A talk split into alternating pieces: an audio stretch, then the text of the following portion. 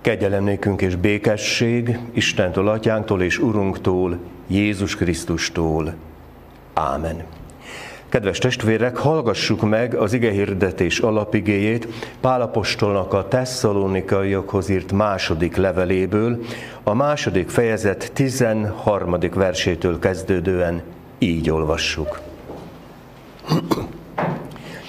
Mi pedig hálával tartozunk az Istennek mindenkor, értetek testvéreim, akiket szeret az Úr, mert kiválasztott titeket az Isten kezdettől fogva az üdvösségre, a lélek megszentelő munkája és az igazságba vetett hit által.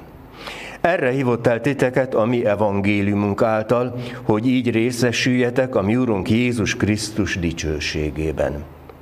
Ezért el testvéreim, álljatok szilárdan, és ragaszkodjatok azokhoz a hagyományokhoz, amelyeket akár beszédünkből, akár levelünkből tanultatok. Maga pedig a mi Urunk Jézus Krisztus és az Isten, ami atyánk, aki szeretett minket, és kegyelméből, örök vigasztalással és jó reménységgel ajándékozott meg, vigasztalja meg a ti szíveteket, és erősítse meg titeket minden jó cselekedetben és beszédben. Ámen.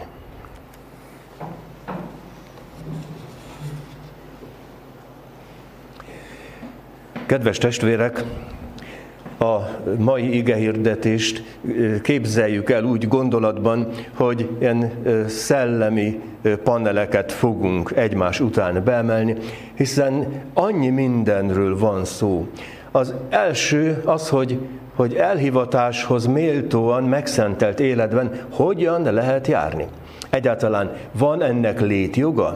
Vagy vagy dohos múzeumi ügylet az, amiben mi vagyunk az egyházban?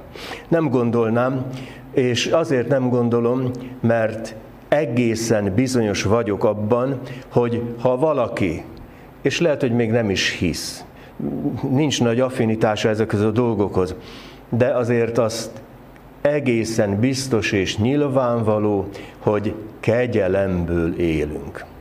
Ezt most megpróbálom a lehető legegyszerűbb lefordítani.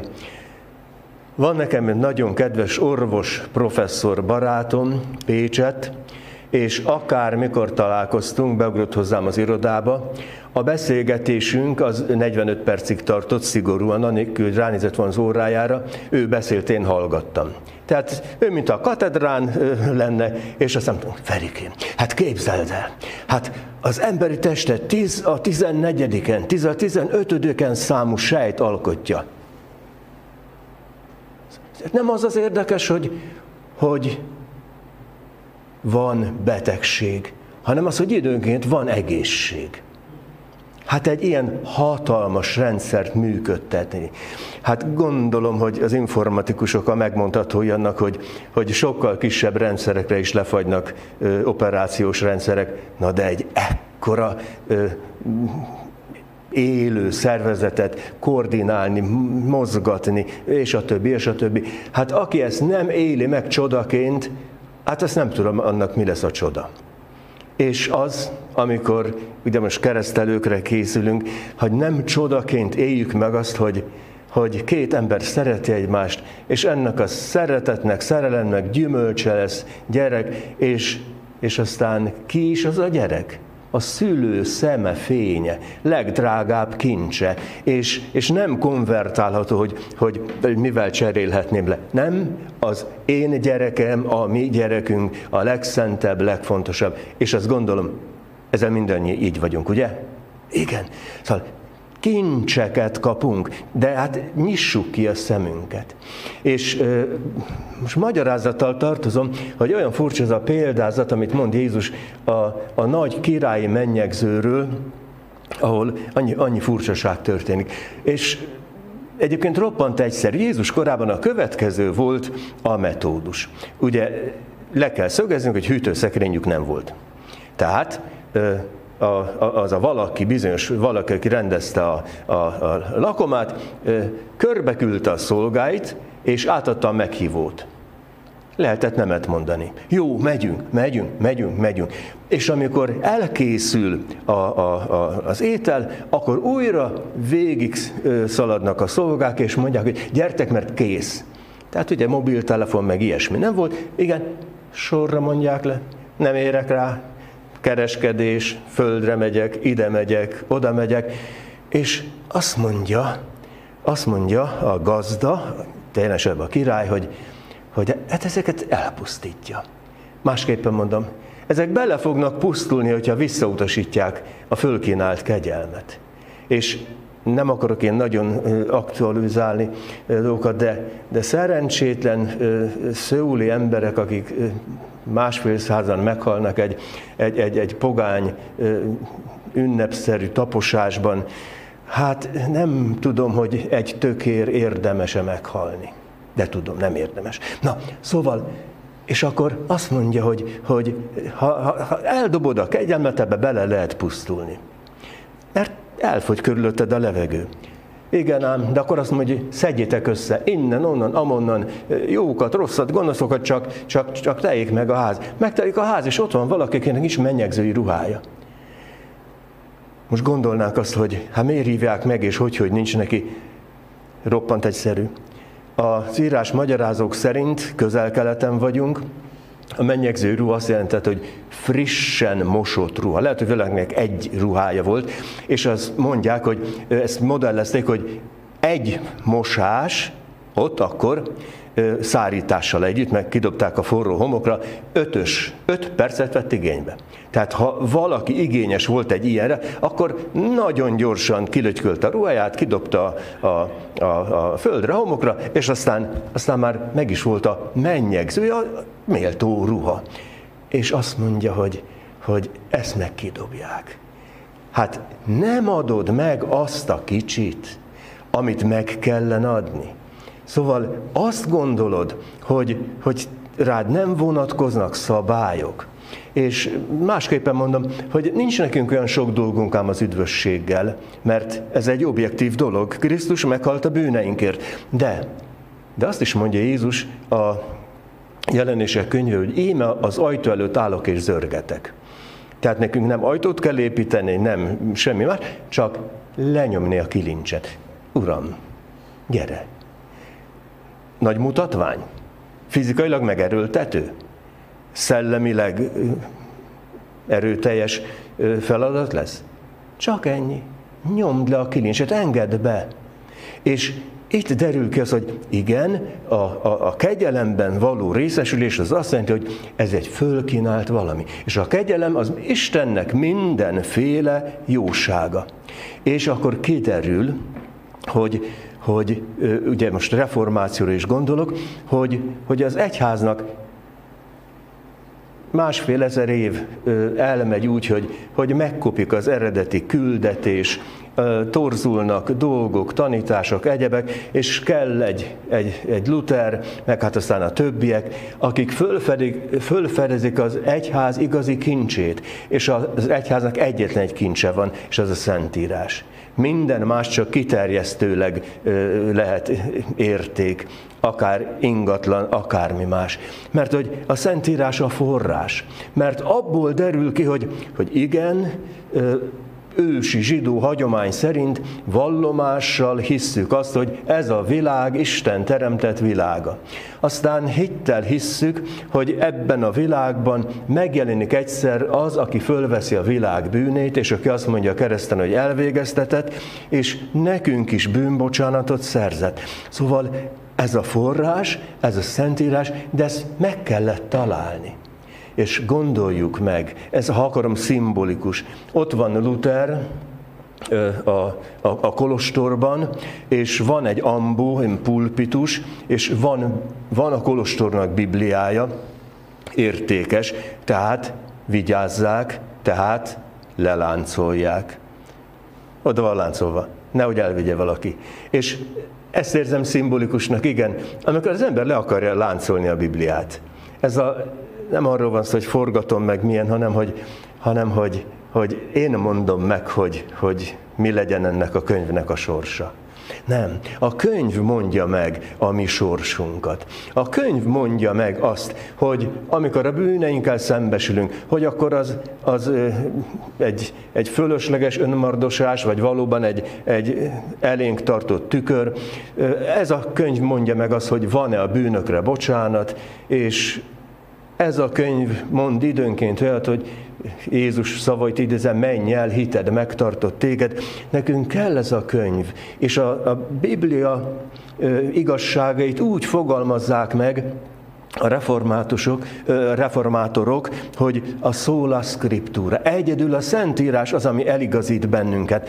És ha ünneplünk egy egyháztörténeti eseményt, akkor ne, szükítsek, ne szükítsük le helyekre, évszámokra, személyekre, hanem, hanem vegyük észre, hogy, hogy kezünkbe kerül a Szentírás, az élő ige. És kiderül, hogy egyedül Krisztusért van üdvösség. És kiderül, hogy ez mind-mind csak kegyelemből, Isten mindenféle jóságából van, és ez éltet bennünket. És akkor, amikor, amikor erre ráébredünk, akkor igen, a, a középkori egyházi átverés, a búcsú cédulák árusítása, a semmit nem érő, de sokat ígérő papír, tudnék, hogy megveszed jó sok pénzért, és akkor papa, mama ott a tisztító tűzben, a, a rotyogó pokolból, ott majd száz évet kiveszünk belőle, mert, mert mi jók vagyunk meg lehetett vezetni az embereket, mert hogy nem voltak hiteles információk birtokában. Luther kinyitotta a szemeket. És aztán a többiek, akik a, a, a reformátori munkába beálltak. És mi volt a leges-legelső dolgok egyik, amit megcsináltak minden protestáns felekezetben? Fordították a Bibliát fordították, és anyanyelvre tették át, hogy, hogy a legegyszerűbb ember is ismerhesse. És Luther nyilván nem Facebookozott, de megírta a kis kátét, a nagy kátét, hogy a, a szülők tanítsák a gyerekeket. Tehát, hogy, hogy belálltak, és még egy, hogy az egyház korszerű, avagy nem korszerű. Gondoljuk meg, Luther és a köre a high-tech-et, az akkori legmagasabb technikát alkalmazta, a könyvnyomtatást. Tehát nehogy az egyházszól idegen legyen a lehető legutolsó technikát beleállítani az evangélium szolgálatába. Lehet fanyologni, hogy ilyen a net, meg olyan a Facebook, hogyha azt megkereszteljük képletesen, akkor, akkor azon áldás lehet, akkor ott, mint a gyülekezeti Facebook csoportunk is, meg, meg minden egyéb. Tehát, hogy, hogy igen, használjuk, Mire használjuk? A jóra használjuk, arra, aminek van és lesz értelme. Na tehát akkor a megszentelt élet, a forrás, a szentírás, a reformáció, a megújulás, és aztán, aztán kiderül, hogy egy-két nap, vagy már voltunk is, vagy megyünk temetőbe. És miért is megyünk temetőbe? Lehet, hogy évente egyszer. De hát mégis. Mert hogy, mert hogy van törleszteni valónk. És lehet, hogy a temetőben ott lesz a kezünkben a virág, és odaadjuk valakinek a sírjára, talán elmélázunk, imádkozunk a sírja fölött, de lehet, hogy életébe, amikor kellett volna az a tíz perc beszélgetés, azt megspóroltuk, meg megspóroltuk a virágot is, csak itt már, amikor elment a vonat, akkor mégis. Mert hogy oly sokszor a temetés, meg a temető virágai, a rossz lelkiismeret virágai is lehetnek, meg persze a szereteté is. De az, hogy hogyan megyek oda, és mit gondolok, és olyan jó volt pénteken este a fiatalokkal, hát kamaszokkal mondjuk nem egy hálás téma, meg, meg vidám téma, beszéltünk az elmúlásról, meg a halálról. És, és aztán hát tényleg arra jutottunk, hogy igen, ez itt van velünk, itt van közöttünk.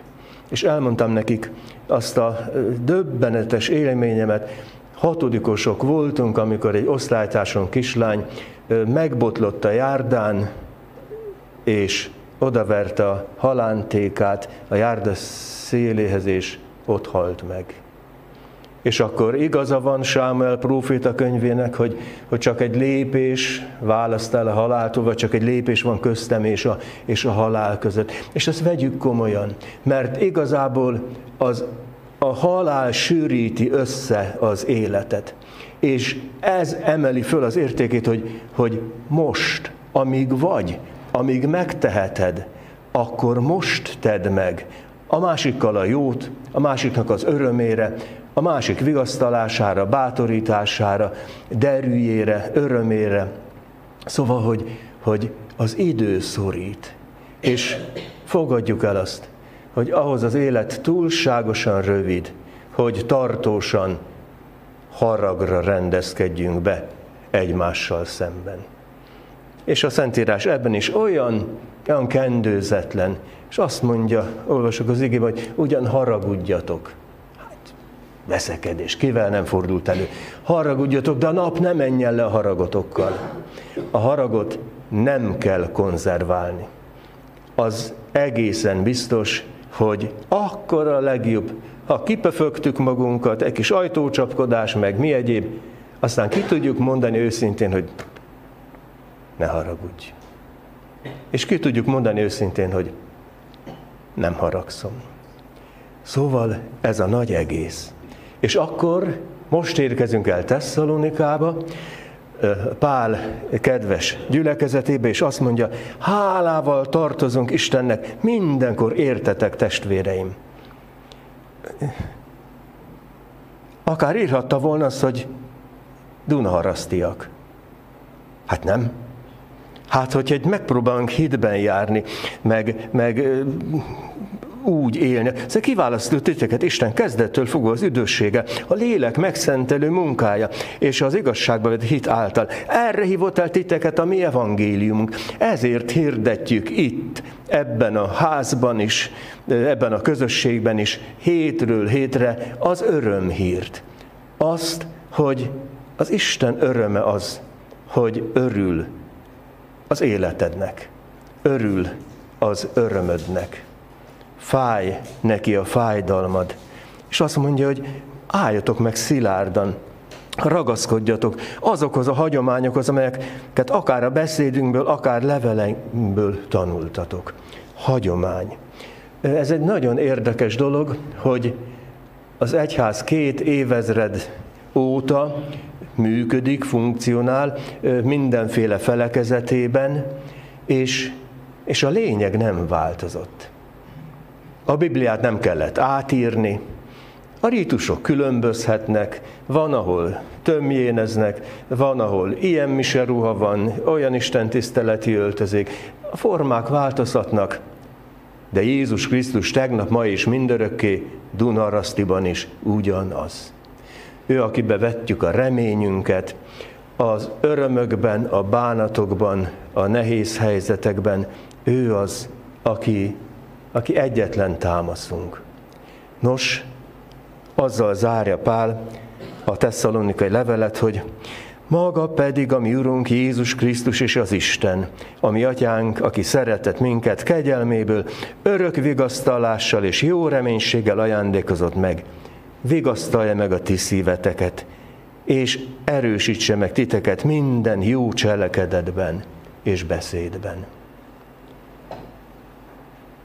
Keresztény élet, mindennapok, kezünkben, szívünkben a Szentírás, a Biblia, és így gondolhatunk vissza a régiekre, akár a reformációra, az 505 évvel ezelőtti eseményekre, így aktualizálhatjuk az életünket, akár temetőjárásban is kapunk vigasztalást, kapunk reményt, kapunk eligazítást egy normális, épkézláb, tartalmas életre. Kívánom azt, hogy ez a kegyelem, ez ne legyen rajtunk hiába való. Imádkozzunk. Urunk, köszönjük, hogy jóságod, szereteted végig kísér az életünk minden napján, sőt azon túl is. Köszönjük, hogy gondod van a téged szeretőkre. Kérünk, add, hogy mind az, amit a szívünkre akarsz helyezni, az termékeny és jó talajba hújjon. Így kérünk, maradj velünk ígéretet szerint. Ámen.